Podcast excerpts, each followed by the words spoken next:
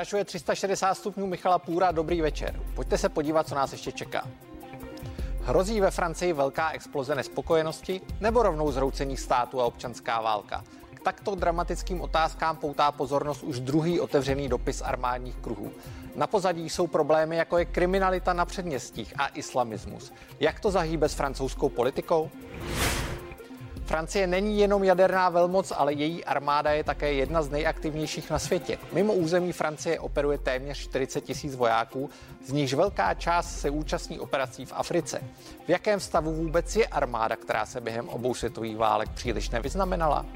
To bude téma pro závěr dnešní 360.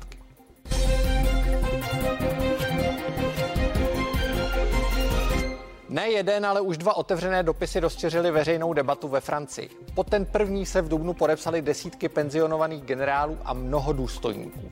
Prezidenta Macrona a vládu vyzývali k obraně civilizačních hodnot a varovali před islamismem, rozpadem Francie a také občanskou válkou. A teď je tu druhý takový dopis. Témata a varování zůstávají v podstatě stejná, ovšem autory veřejnost nezná. I jejich psaní ale přitahuje značnou pozornost. Ve spojení jsme s Jakubem Novotným, který žije a studuje v Paříži a má tak postřehy z první ruky. Jakube, dobrý večer. Dobrý večer. Uh, moje první otázka je jasná. Vy studujete na poměrně významné francouzské univerzitě Sciences Po, což je politická věda v podstatě přeloženo. Uh, jak se na to dívají vaši kolegové, studenti? Uh, jak vnímají ten dopis, jak vnímají tu situaci ve Francii? Je to přece jenom poměrně liberální prostředí, tak jaké jsou reakce? Uh, tak ta reakce by se dala schrnout asi jako velké překvapení, protože přeci jenom uh,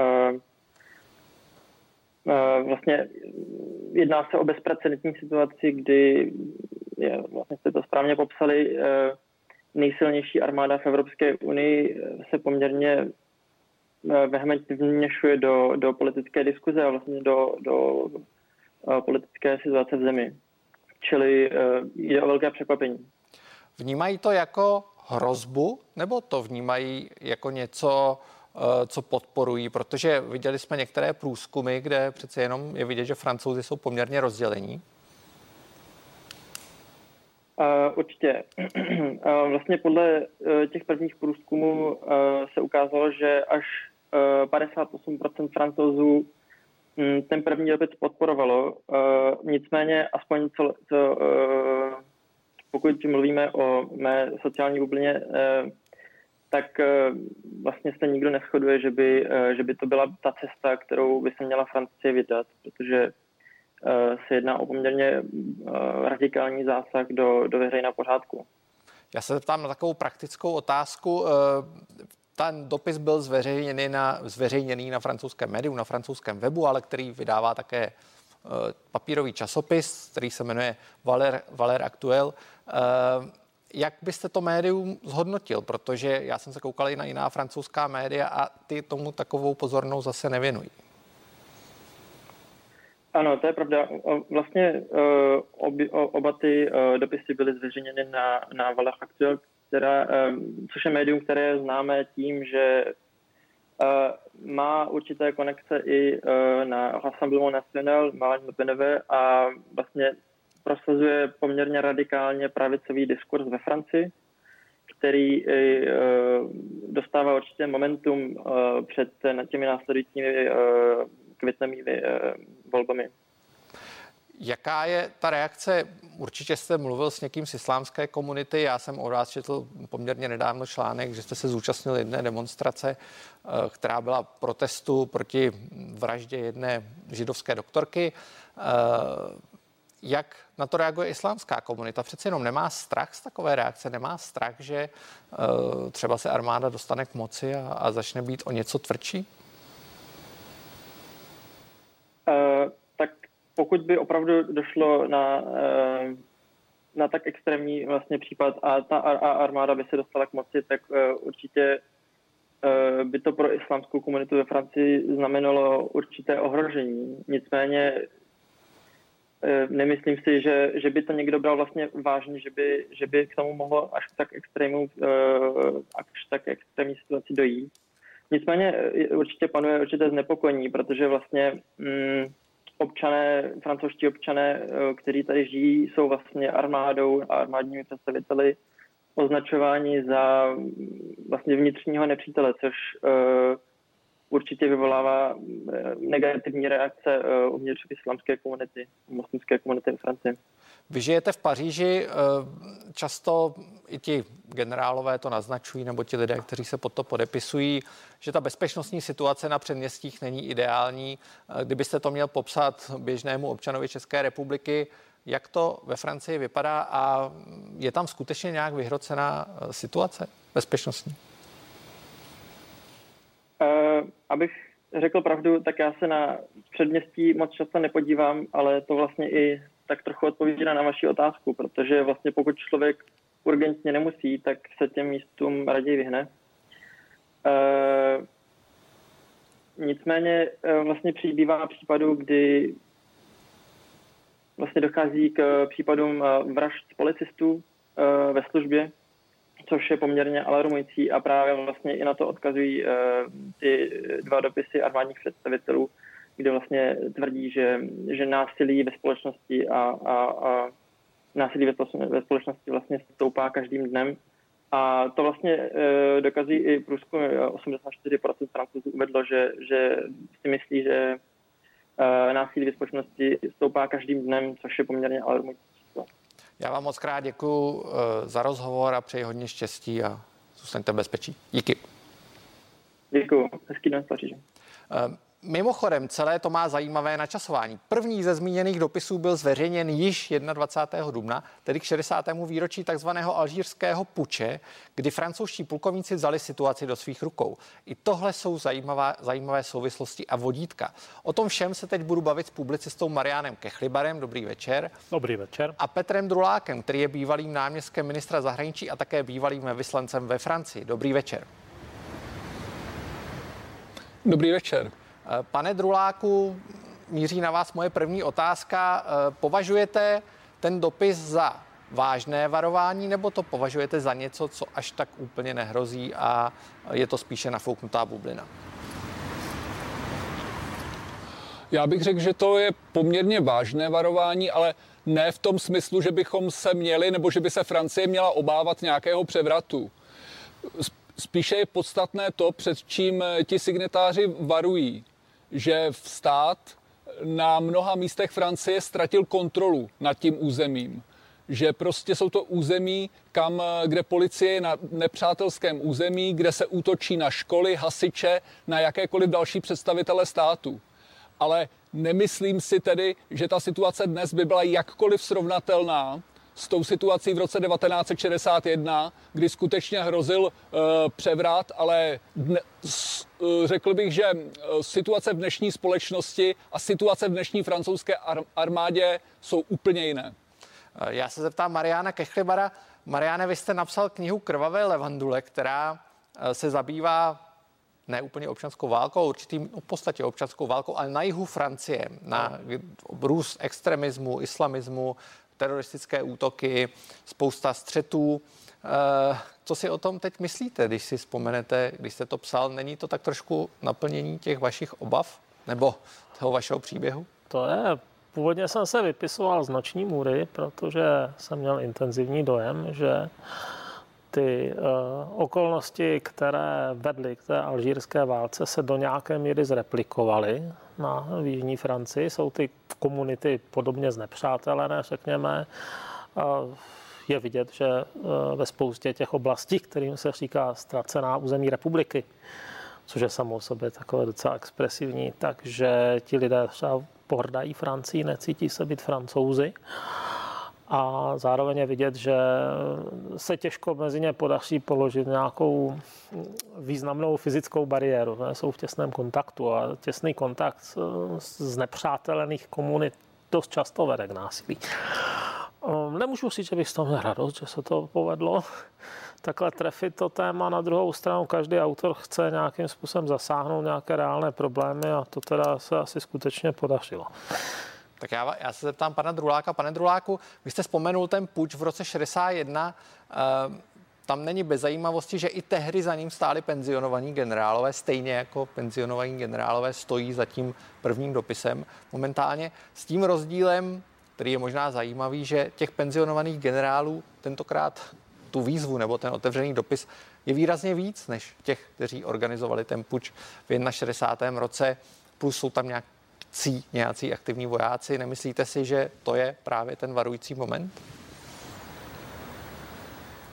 Eh, já si to skutečně nemyslím, protože uvědomme si, že počátkem 60. let Francie ukončovala eh, takovou tu vleklou válku v Alžíru. Eh, ti francouzští generálové se tehdy cítili zrazeni de Gaulem, který slíbil, že Alžír nepustí a nakonec udělal opak.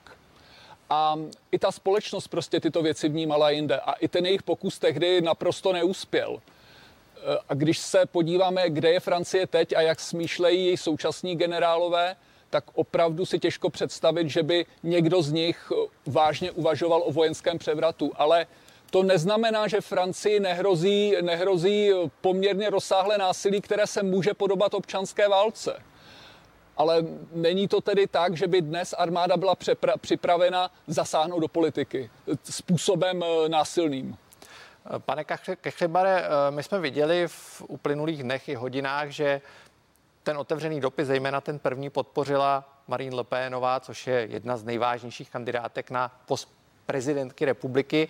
Eh, co to vypovídá podle vás o politické situaci ve Francii a myslíte si, že jí to ve výsledku může pomoct?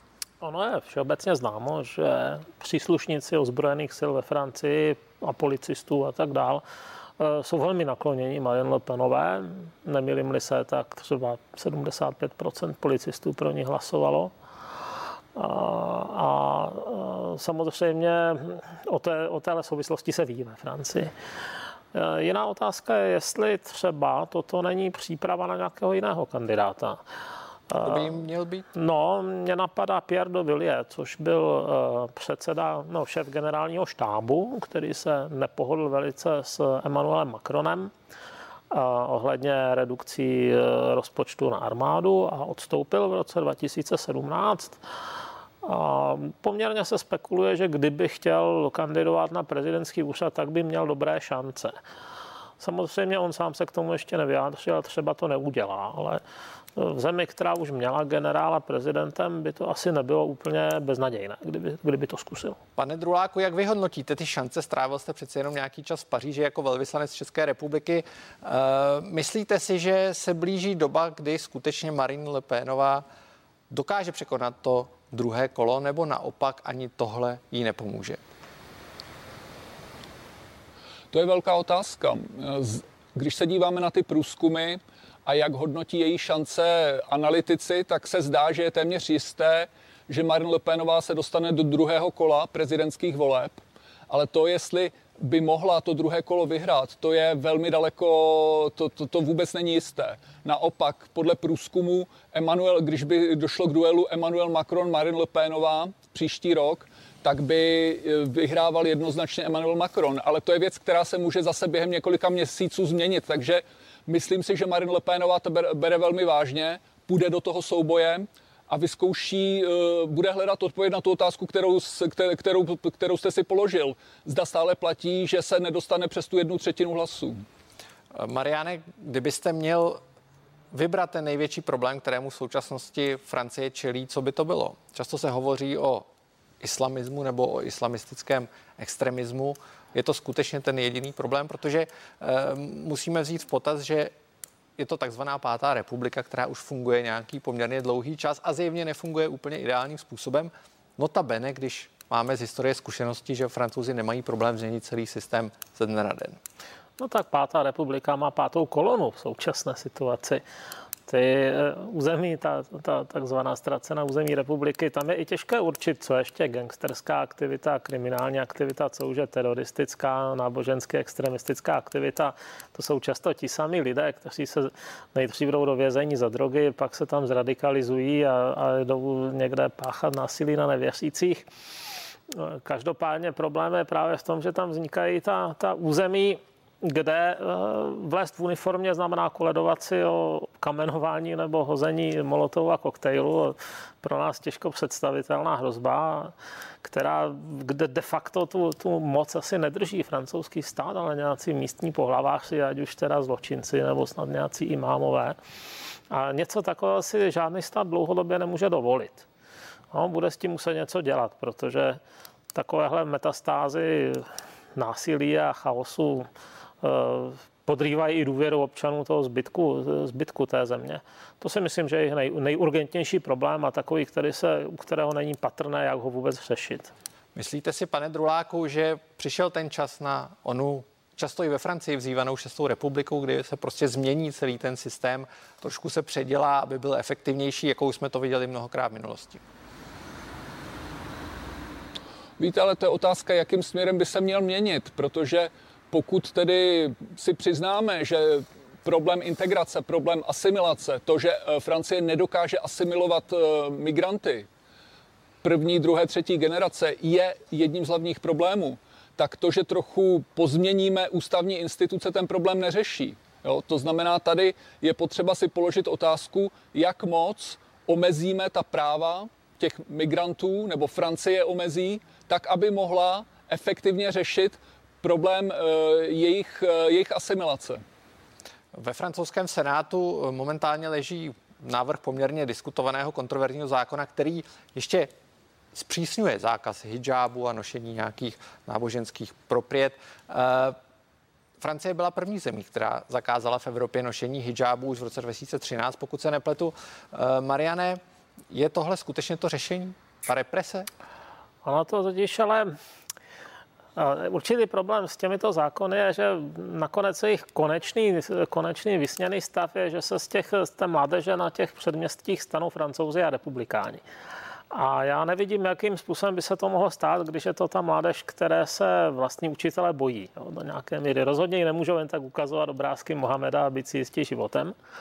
A zatím ten trend je spíš opačný. Díval jsem se, než jsem sem šel, tak jsem se díval na nějaké průzkumy a za posledních pět let dokonce vzrostl počet mladých muslimů, kteří se považují šariu za důležitější než sekulární zákony ze 47 na 57% čili ten trend je zatím nepříznivý. A to, ty zákazy, věřím, že ten, ten zákaz třeba pomohl nějakým jednotlivým dívkám uniknout tomu represivnímu prostředí, ale nezdá se, že by plošně něco udělal. Pane Druláku, hodně se hovoří i o rostoucím antisemitismu ve Francii. Viděli jsme to právě na demonstracích, které se odehrály v minulých týdnech po poměrně brutální vraždě mm, židovské lékařky, která byla vyhozena z balkonu. Eh, vy jste žil ve Francii, vnímal jste tuhle situaci taky? Židovská komunita se na mnoha místech Francie necítí bezpečná. To je fakt v okamžiku, kdy samozřejmě se do té čtvrti, kde, ži, eh, kde židé žijí, začnou stěhovat eh, lidé pocházející z migrace ze severní Afriky, eh, z té subsaharské Afriky, tak ta čtvrt se začíná proměňovat na ghetto a židé se snaží přestěhovat, protože vědí, že tam není bezpečno. Snaží se přestěhovat na jiná místa do Francie, snaží se vystěhovat do Izraele. Je pravda, že jsou konfrontováni se skutečnou hrozbou. A já jenom doplním, a myslíte si, že Emmanuel Macron je schopný vyřešit tenhle problém? Pane Drulák. No, já si myslím, že toho schopen, určitě toho schopen není, protože měl na to vlastně už eh, čtyři roky a v tomto ohledu neudělal vůbec nic. Eh, v loňském roce se začal přijímat ten zákon proti separatismu, který, i když bude přijat, tak to asi bude krok správným směrem, ale rozhodně neřeší ten základní problém. Eh, Mariane, je tohle není jenom francouzský problém, protože víme, že Německo a Francie jsou tím takzvaným motorem Evropské unie. Eh, vnímáte to jako největší problém tohoto rázu v Evropě, nebo vidíme někde ještě podobnou situaci? Eh, no, uh, oni jsou v tom nejdál, protože uh, tam začala ta migrace už v 60. letech, čili už se tam stihly vystřídat, dejme tomu, tři generace, možná už čtvrtá pomalu. A to znamená, že tam je ten problém nejpokročilejší a nejlíp viditelný, ale myslím si, že některé další státy se nacházejí na podobné trajektorii, ať je to Nizozemsko nebo, nebo třeba Švédsko, které začalo jako humanitární velmoc a dneska z toho má velkou kocovinu. Je vidět, že některé státy, třeba Dánové, se snaží s tím něco dělat, dřív než jim ten problém naraste do úplně masivních rozměrů. V jiných ještě panuje taková jakási snaha to popřít. Myslím si, že je to ponaučení pro nás, no, nenasedat na stejnou skluzavku. Pane Druláku, vy jste eh, působil nejen jako velvyslanec ve Francii, ale také jako náměstek ministra zahraničí. Eh, určitě jste zažil debaty na půdě Evropské unie. Je tohle téma, které se do těch debat o migraci, o, o uprchlictví e, promítá, nebo je to něco, co se nechává čistě v gesti národních států?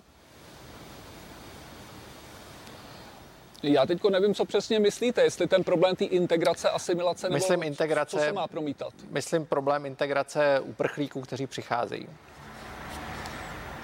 Plus samozřejmě problémy Samozřejmě, o té, se, o té věci se o, o té věci se hodně diskutovalo, ale právě spíše na té úrovni, že je potřeba si rozdělovat eh, lépe ty migranty a státy Vyšegrádské čtyřky upozorňovaly na to, že je potřeba především chránit hranici, a samozřejmě v těch argumentech, které státy Vyšegrádské čtyřky používa, používaly, bylo také to, že máme trochu obavy s tím, když vidíme, jak neúspěšná je ta integrace migrantů právě v zemích západní Evropy.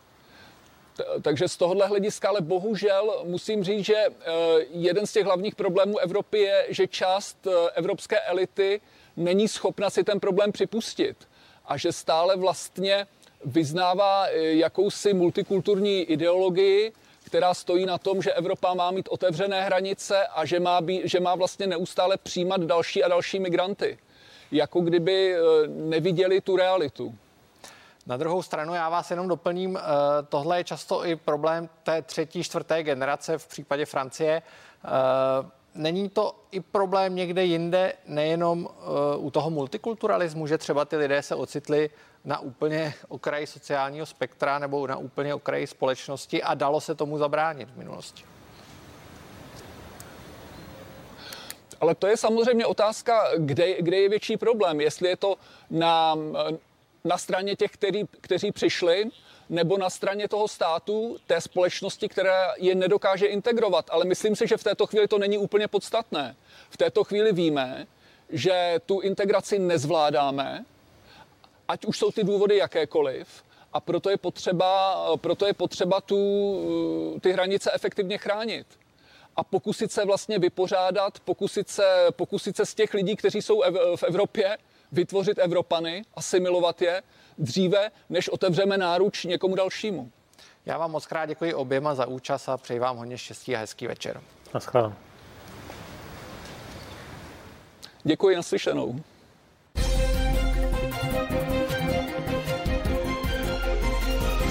Když se řekne francouzská armáda, vybaví se vám možná ledacos. Jaká je její kondice ve skutečnosti? Jaký vnímají spojenci? To jsou otázky pro mého posledního hosta, a tím je politický geograf Jan Kofroň, který se vojenství vášnivě věnuje. Dobrý den. Dobrý den. No, spíš dobrý večer, ale e, moje první otázka je jasná. Viděli jsme otevřený dopis penzionovaných generálů, poměrně mnoha tisíc aktivních vojáků. E, úplně hypotetická otázka. Je francouzská armáda momentálně silná tak, aby byla schopná převíst, před, předvést státní převrat? Teoreticky určitě, jen si myslím, že to je tak extrémní záležitost v Evropě, že přece jenom od toho ještě chvíli jsme. Ale ptátali se na to, jestli jsou kompetentní, tak minimálně k něčemu takovému určitě. Uh, Hodně se hovořilo o tom, že generálové, a zejména ve francouzských médiích, jsou zklamáni z toho, že byla to i vláda Emmanuela Macrona, na nich poměrně šetřila. E, omezovala, ne, nemodernizovala dostatečně vojenskou techniku a podobně. Konec konců šetřila i na jejich platech nebo na jejich výsluhách. E, jaká je ta její kondice? Jak si vlastně dneska stojí francouzská armáda nejenom v rámci Evropy, ale v rámci celého světa? Takhle. A francouzská armáda v rámci Evropy patří bez pochyby k těm armádám, které lze považovat za zdaleka nejsilnější. Při nejmenším proto, že vládne poměrně výraznou odstrašující jadernou silou, také proto, že má poměrně silné námořnictvo, letectvo a připomínám, že velkou část vojenské techniky si Francie produkuje sama. To se týká například nadzvukových stíhaček Rafale a podobně.